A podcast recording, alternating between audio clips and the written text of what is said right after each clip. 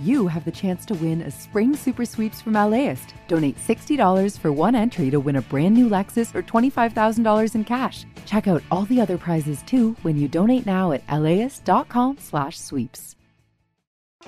Start your Saturday with something that will grow your kiddos' brains and get their creative juices flowing. Join us at LAist in Pasadena for a morning of multilingual readings, interactive performances, and lots of kid fun. It's Super Fun Saturday on June 1st. Get your tickets at laist.com/events.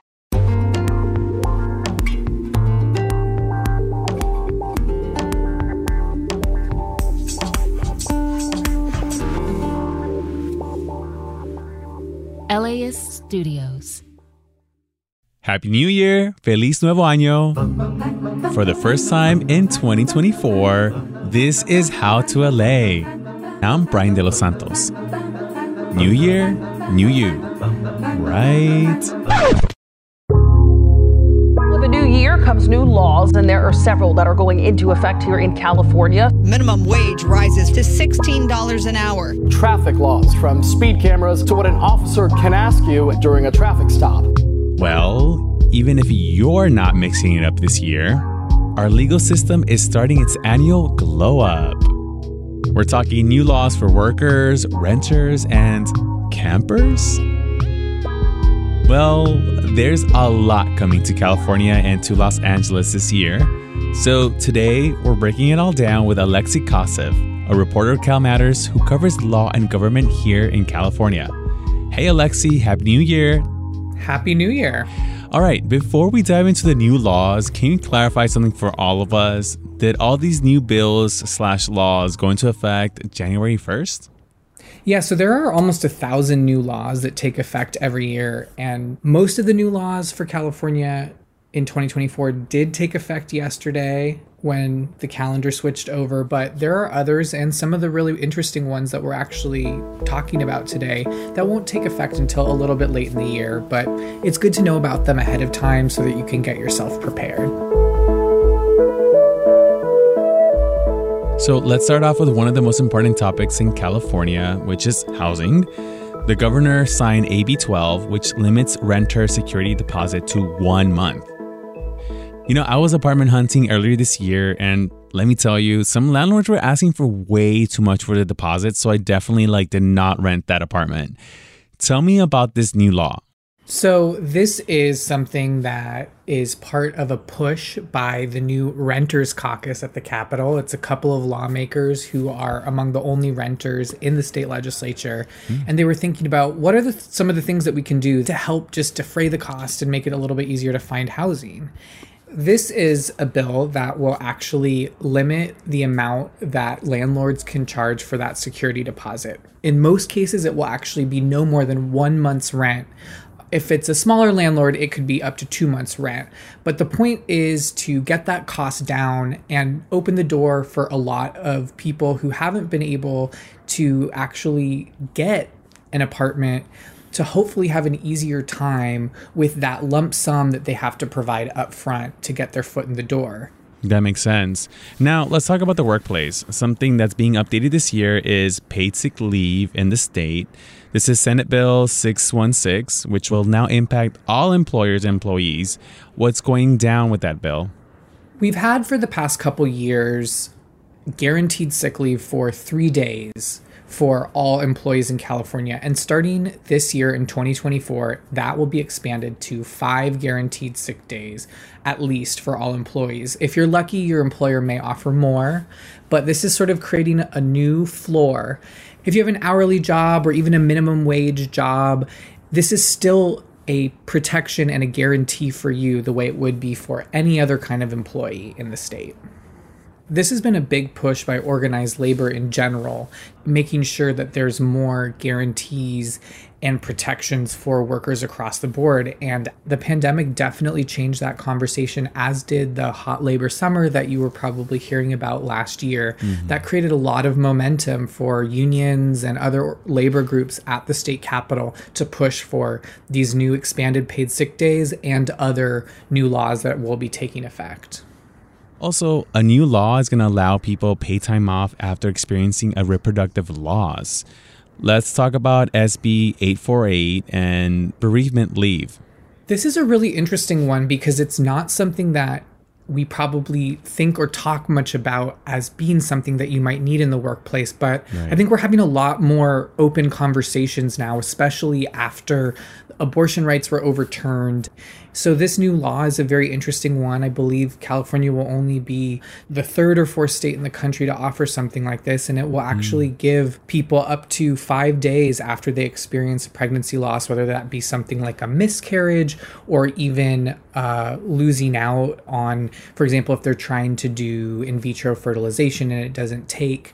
Um, different kinds of pregnancy loss actually it's quite expansive in that way and give people some time off after that to recover both emotionally and physically. And so that will be taking effect this year as well.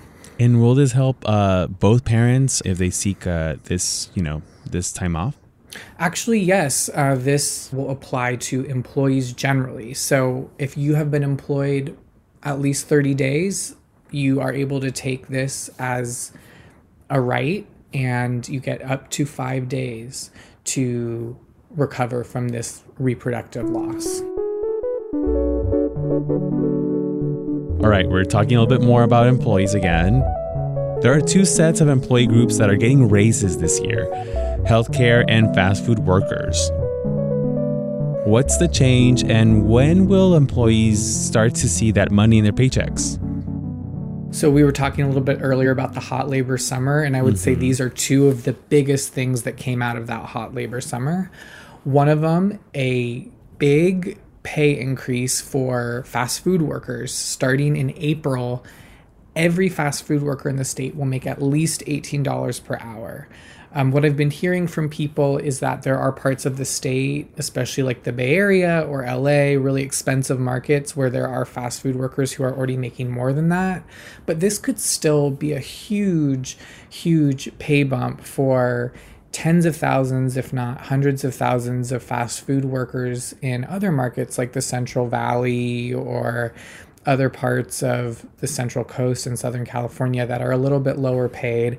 Um, this $18 per hour uh, minimum wage is going to be $2 higher than the minimum wage for the rest of the state. Gotcha. Um, then a little bit later in the year, around July, there will be a new higher salary range that's going to be kicking in for workers at healthcare facilities.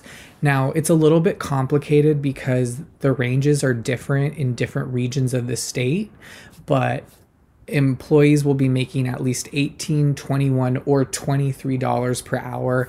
And over the next couple years that will bump up to a minimum wage of 25 dollars per hour for all workers at healthcare facilities. And we're not just talking you know the doctors and nurses high paid people who are already making way more than that anyway. We're talking about janitors gift shop workers, I mean, all kinds of people that you wouldn't even be thinking about, they're also going to experience that bump and really benefit from this big push to raise the amount of money that healthcare workers are making. Yeah, back to your point about the hot labor summer, it seems like it really did impact the industry overall, at least in California. Um, and now we're seeing the effects of it in 2024. Absolutely. I mean, there's a lot of things like the paid sick day expansion, for example, that these labor groups have been after for at least several years, if not longer. I mean, these minimum wage increases have been very hard fought as well. And it seems like that hot labor summer energy just gave the momentum to get these bills over the finish line the way they weren't able to in years past. All right, let's take a quick break. But when we come back, we'll discuss other new laws you need to know about. Stick around.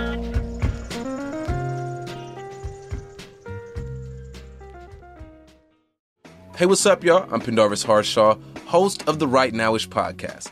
Every week, I talk to the people who are creating art and culture and spreading it to the universe. As an artist, you always meet yourself. Every year, you're a different person. Essentially, we normalize a space where you can show up as your authentic self. Check out Right Nowish rooted in California's Bay Area, speaking to you. It's so many people of color, so many queer people. It's like I'm being celebrated in my fullness. Available wherever you listen to podcasts. Start your Saturday with something that will grow your kiddos' brains and get their creative juices flowing. Join us at LAist for a morning of multilingual story times, interactive performances, art making, and lots of kid fun. Bring the whole fam and join us for a super fun Saturday at LAist in Pasadena on June 1st. Tickets at laist.com slash events. See you there. Good morning. Welcome to You're listening to How to LA. I'm chatting with Alexei Koseff from Cal Right Matters. now, we're going to get to the next caller, Dale Denton. Hey Sam, big huge fan, first time caller. Here's my piece. All right. If marijuana is not legal within the next five years, I have no faith left in humanity. Period. Everyone likes smoking weed. All right, Alexei, let's puff puff pass on to the next one. AB 2188. We might say it's a win for cannabis users who are employed. Uh, break that down for us. So, I think a lot of people in the state may have experienced having to do a drug test at some point in the process of getting hired, at least for the first time. And that is something that's kind of going to be going the way of the dinosaur, basically.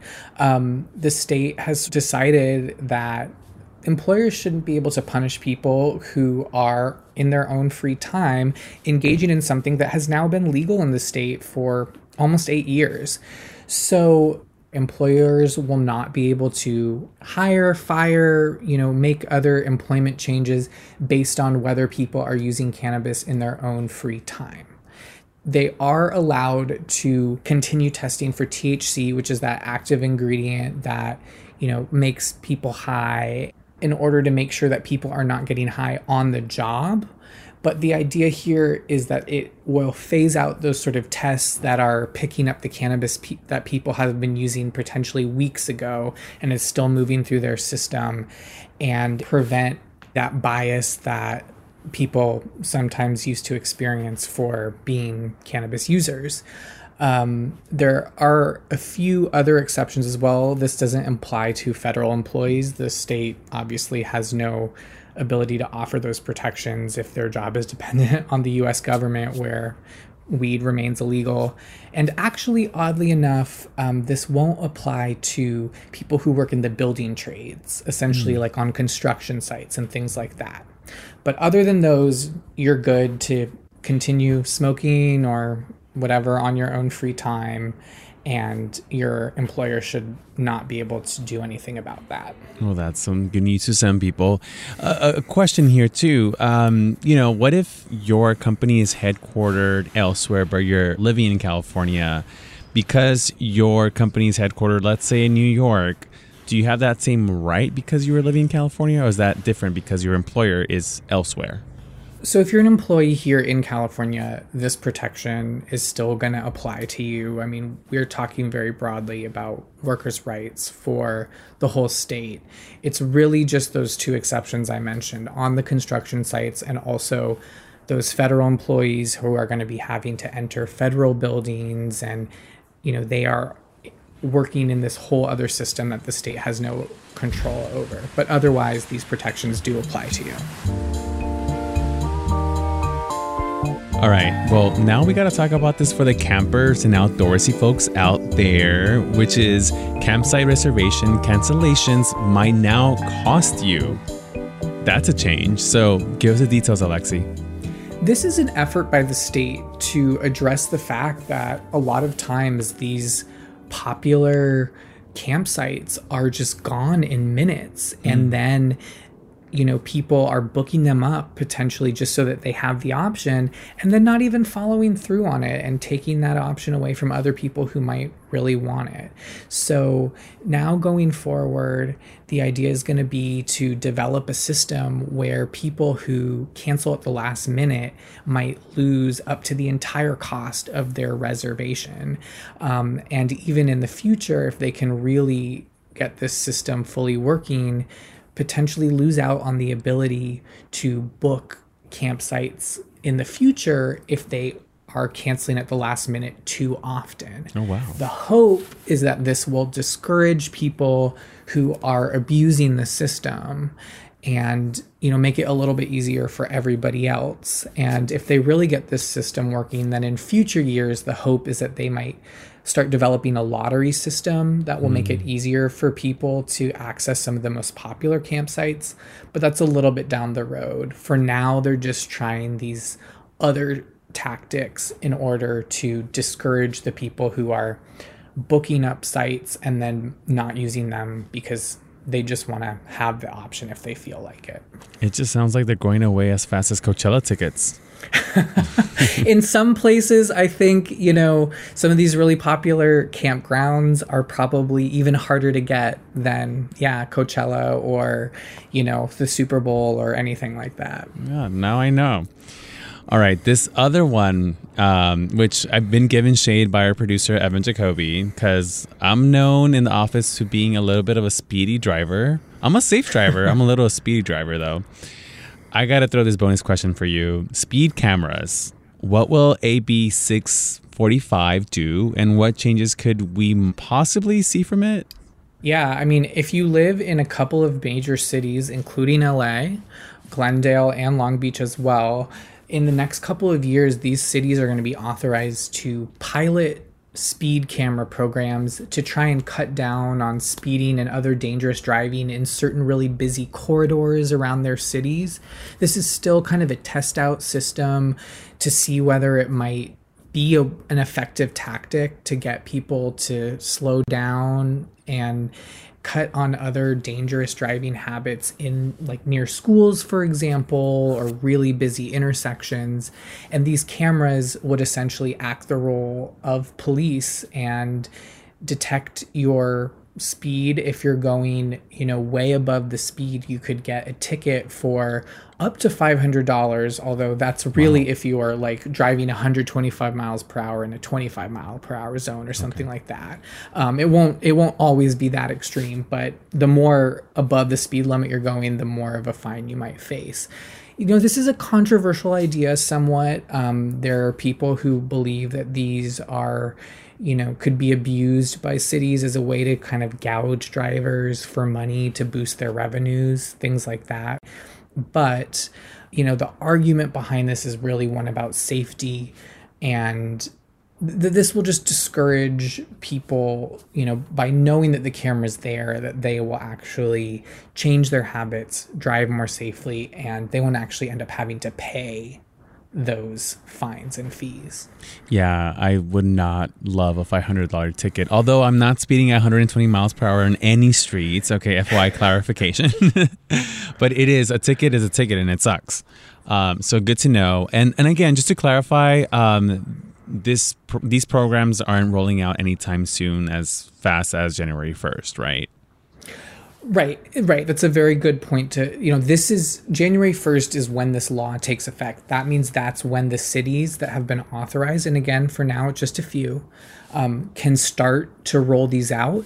And it's just going to be a few dozen in the beginning as a pilot, as a test. And they're going to be looking at places where there's, for example, drag races or where, you know, there might be a, have a history of accidents and crashes near a school, things like that, places where there really needs to be a renewed focus on safety.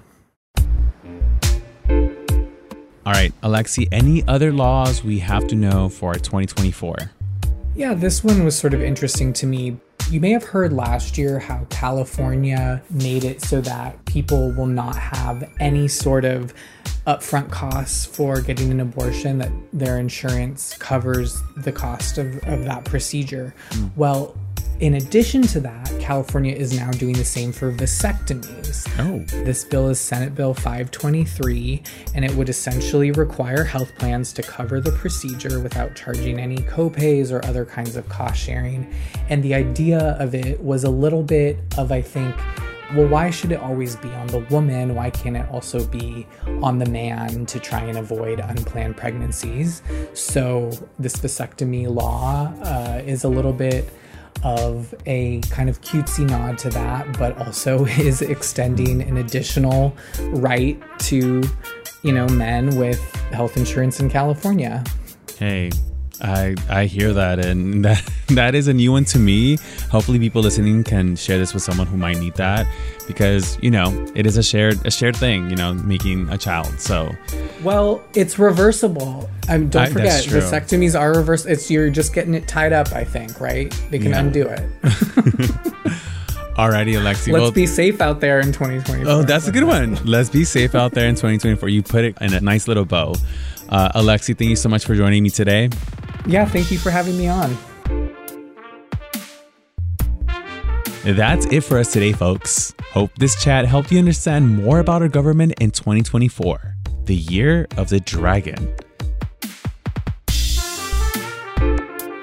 We'll be back tomorrow with a fresh episode of How to LA. Thanks for listening. Hasta luego. Support for this podcast is made possible by Gordon and Donna Crawford, who believe that quality journalism makes Los Angeles a better place to live.